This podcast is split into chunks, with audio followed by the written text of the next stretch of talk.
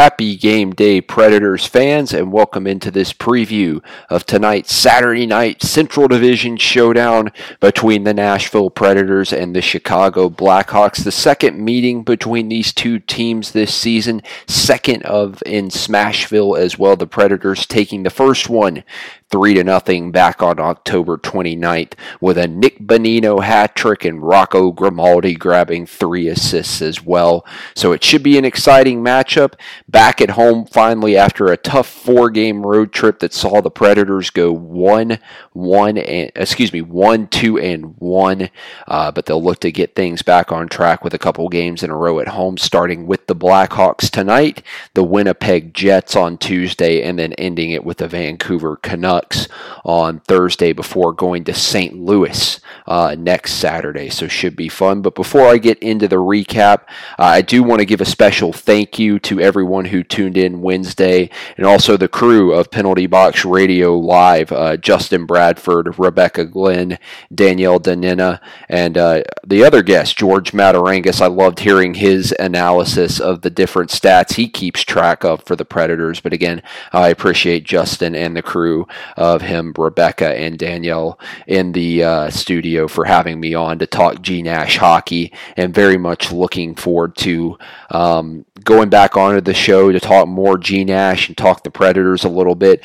Very exciting times as the new Winter Classic jerseys were just released yesterday. I'm super excited. Cannot wait to get my hands on one of those jerseys. They look fantastic uh, going back to the Dixie Flyers days, and I hope the Preds keep those around longer. I really like the design a lot, and I think it's great to pay tribute to the original team that was here before the Predators in the Dixie Flyers. But to the task at hand. Uh, a big game tonight against the Blackhawks, so let's go into the stats.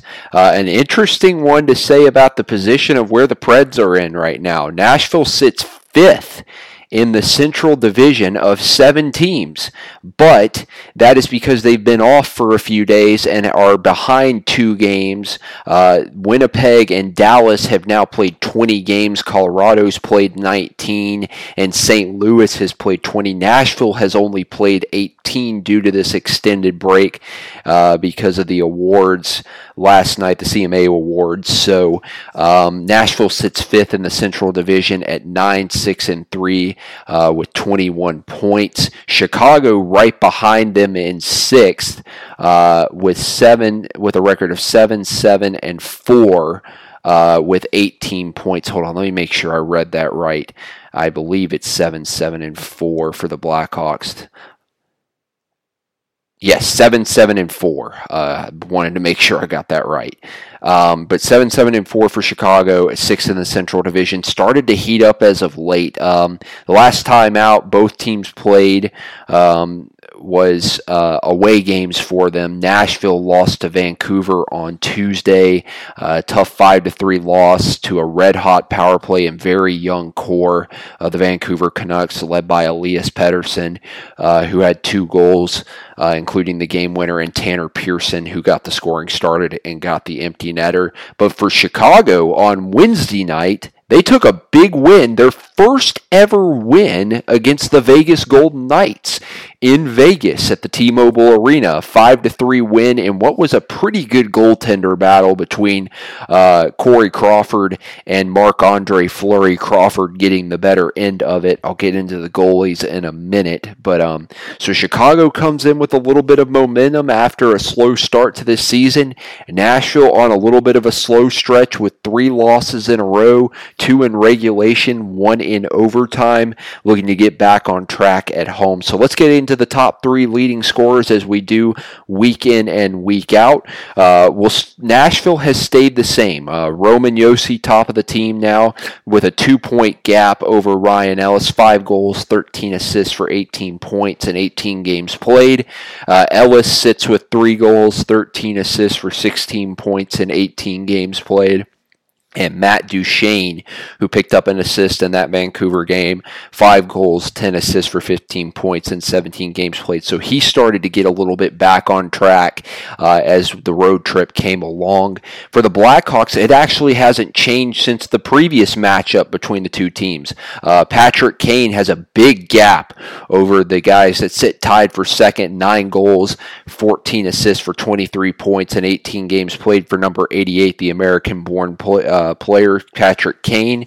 Alex DeBrincat, who I highlighted in that game uh, against Nashville back in October, he sits on five goals and 10 assists for 15 points in 18 games played. And then Dylan Strome uh, with four goals, 11 assists for 15 points in 18 games played. So the top threes have actually stayed the same for both teams since the most recent matchup uh, in Nashville back in October. The goalies, again, we don't know anything until it's official and the lineups come out. Uh, for Nashville, Pekka Rinne at 8 2 and 2 um, with a 2.60 goals against average and a .907 save percentage. Juuse Saros 1 4 and 1 with a 3.48 goals against average and a .890 save percentage. I would expect they give Pekka Rinne the start in this stretch. There's going to be a, a little bit of a gap between some of these games coming up, not back to backs necessarily, but Nashville with plenty of time off, I could see them going with Rinne in this game or Saros. I would expect Pekka for this Central Division matchup. As for Chicago, it's always a toss up. Uh, Robin Lehner, who stood on his head last time Nashville played um, them, he was phenomenal and kept Chicago quite frequently in that game for most of the time. Only Nick Bonino seemed to be the one that could beat him. Uh, he sits at a 4 3 and 2 record with a 2.51 goals against average and a .934 save percentage. But the, Corey Crawford has turned it around. And I was watching that Vegas and Chicago game on Wednesday night after Penalty Box Radio Live, and I was very impressed with what I saw from Crawford. Uh, he sets at a 3 4 and 2 record with a 3.24 goals against average and a .908 save percentage. So both goalies get a lot of shots to have above .9 save percentages. I think it can go either way for Chicago. But I would expect them to go with Robin Lehner in net. After how he played against Nashville in October, he was robbed of a star of a game, a star of the game, if you asked me, uh, when they played October 29th. I think they go Robin Lehner tonight, but again, it can go either way. So, uh, my players to watch. I'm going to start with Chicago, and I'm going to go with one of their leading scorers, but it's not Patrick Kane. It's actually going to be Dylan Strome this time. Uh, Strome had a big goal to seal that game against Chicago, uh, against Vegas for Chicago. Only four goals, but 11 assists. But he's a plus nine on a team that had started out pretty slow. Uh, and I really like how Strome has adapted to the system in Chicago. Only 22 years of age, six foot three. Uh, and he's born in 1997. Strome actually had a three point game against Vegas, a goal and two assists, and then two assists against the uh, Toronto Maple Leafs. And then you go back to November 7th, he had three assists against the uh, assists against the Vancouver Canucks.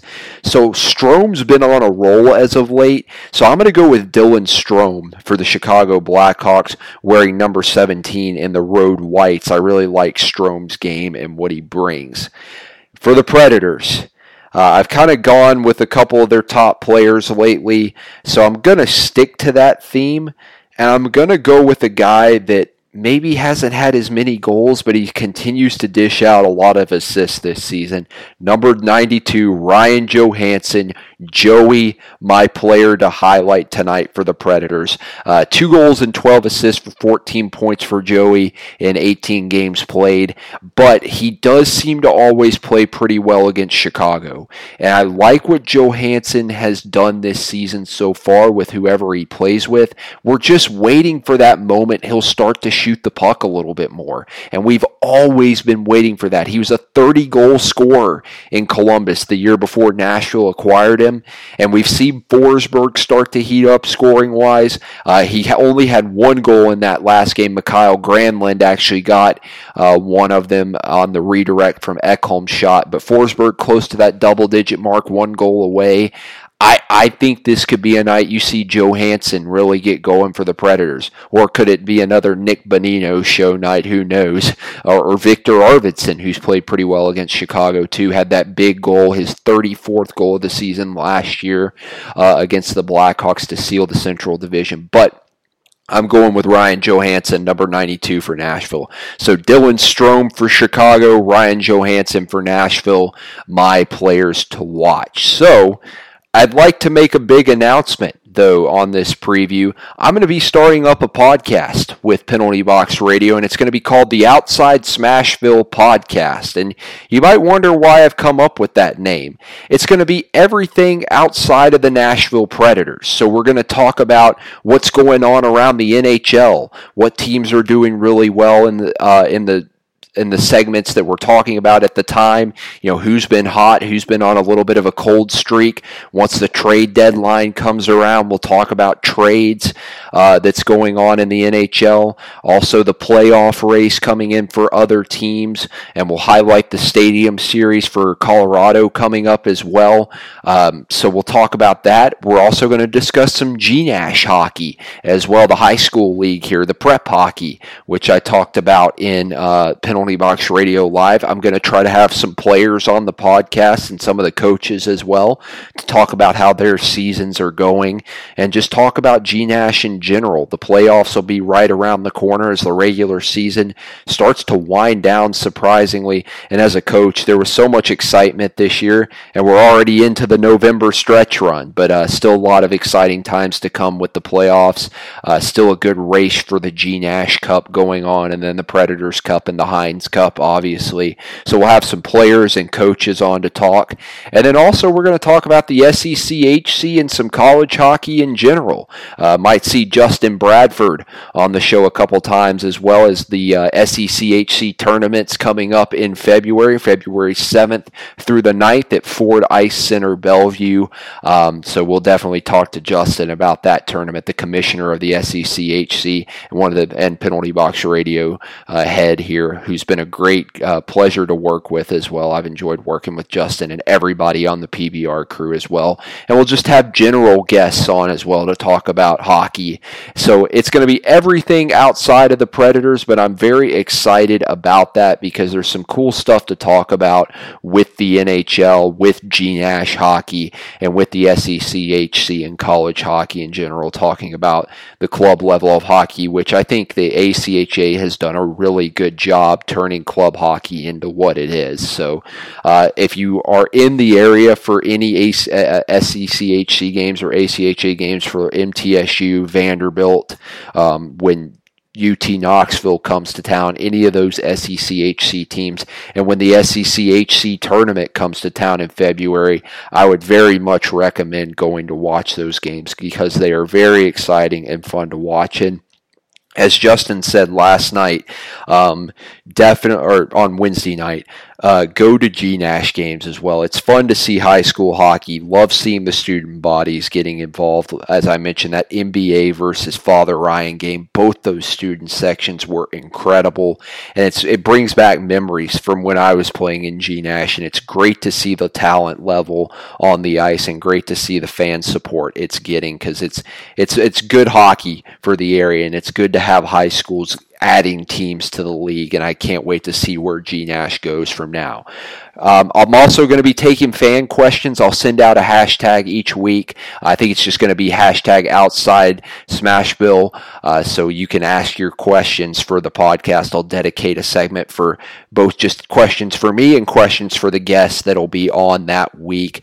We can talk, like I said, about uh, teams outside of Nashville in the NHL, G Nash, and SECHC in college hockey. So going to have that coming on. Going to try to get one out every week if if I can by the end of the week, aiming for Friday. But the Outside Smashville podcast is coming from me to talk about everything outside of the Nashville Predators, as I mentioned, around the NHL, G Nash hockey, SECHC, and college hockey, and special guests coming on to talk with me. So, again, excited about that. Excited about this Central Division matchup tonight between the Predators and the Blackhawks. Again, my players to watch Dylan Strome for Chicago, Ryan Johansen for Nashville. 7 o'clock at the Bridgestone Arena to start this three game homestand. Again, make sure to follow me on Twitter at Sam Fleming10. I'll be doing live tweets throughout the game and make sure to ask me any questions uh, that you want throughout the game. I'll be at the uh, Vancouver game on Thursday as well. I'll be doing a live tweet from the Bridgestone Arena.